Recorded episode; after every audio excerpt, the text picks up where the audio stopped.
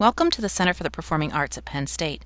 I'm Communications Director Laura Sullivan, and you're in tune with previews. Where there is light in the soul, there is beauty in the person. Where there is beauty in the person, there is harmony in the home. Where there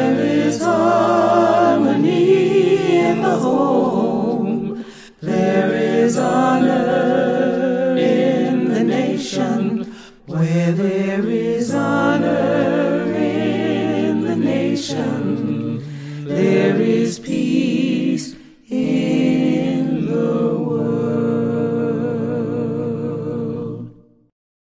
The a cappella ensemble Sweet Honey in the Rock shows the holidays are about more than Santa Claus and mistletoe, with a program honoring the array of traditions that mark the end of the year. Previews writer Jennifer Pensick speaks with Sweet Honey singer Ysaye Maria Barnwell, who thinks of December as holy days instead of holidays, about the diverse program. Barnwell also discusses what makes Sweet Honey in the Rock a unique ensemble of musical storytellers. I was wondering if you could talk maybe a little bit about what people might be hearing that night. Well, it, it won't be the usual. I think that we will do a variety of things. Um, in part, we will be doing music out of our repertoire that actually does still honor um, the holiday season, but we'll also be doing songs that come out of uh, the practice of Kwanzaa, uh, Hebrew traditions or Jewish traditions, as well as um, Muslim traditions. So I think you'll find a variety of music because actually we really want to respect as many religions as possible. We all have holy days, and, and that's my preference in terms of how to refer to those days. And so we want to be respectful of all of them and not just one. We, we will also have songs that come out of uh, Christian traditions. Some of the formats will be gospel, some of them will be um, in other formats, but um, I think it'll be a different kind of program and, and something that people will really uh, feel affirmed in when they leave. For you, whether it's with the um, particular songs that, that will be performed or other songs, what kind of stories do you think can can be told through through this music?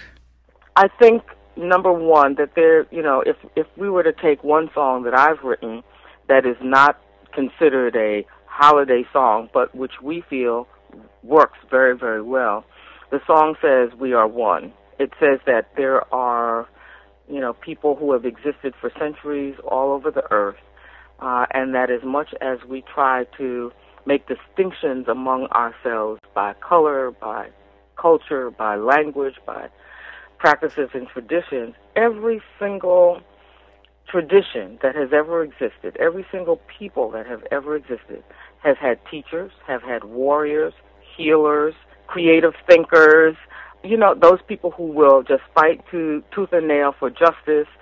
Every culture, every people has had those people. We we have mothers and fathers, and and we have um, you know just a wide range of people. We find them in our culture today, and if we were to go back to the earliest traditions, we would find that those people began evolving there. In that sense, we really are all one with Sweet Honey background, it's it, it's quite diverse because there's you know background with the blues, spiritual, gospel, rap, reggae, African chants. It's very um, diverse. What do you enjoy most about being part of a ensemble like this one? One that seems to get roots from a variety of of areas. We are unique because we're a cappella, but I think the other thing that really isn't unique is that most we're one of the rare groups that does such a broad spectrum or palette of music. Usually you'll have a rock group, they do rock. You have a gospel group, they do gospel. You have a jazz group, they do jazz. But to have a group that, that spreads across all of that, I think is very unusual and is very much a part of our uniqueness and who we are. And I think it, it really comes out of how we started.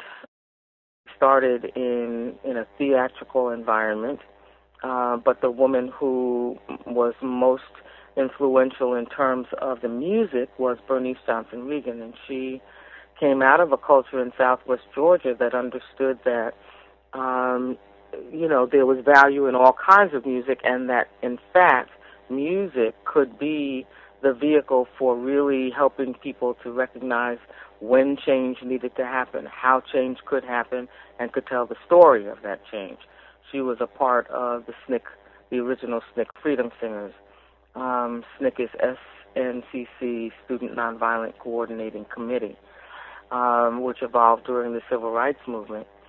So when she came to Washington, D.C. as a student, she had all of that behind her. Her father had been a minister, so she had sung in the church.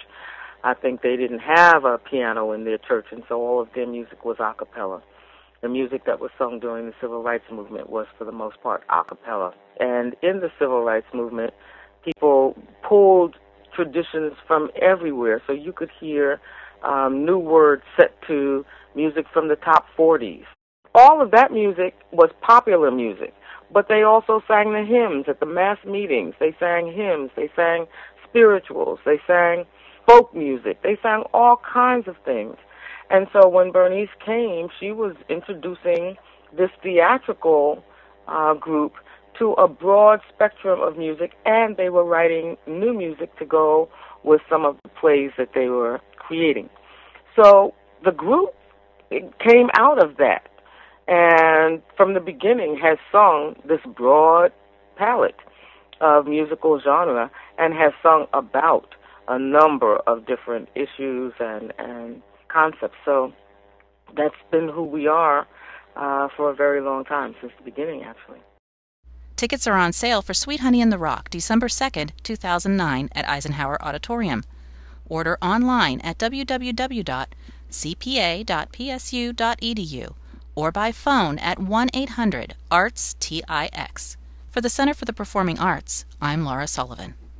Thank you for the blessings that you brought my way. Your love is all around me each and every day. Thank you for your goodness. I can feel it in my soul. The joy you brought into my life is making me whole. Thank you, thank you, thank you, oh, thank you, thank you, thank you, mm-hmm. thank you for the blessing. That you brought my way. My way your love is all around.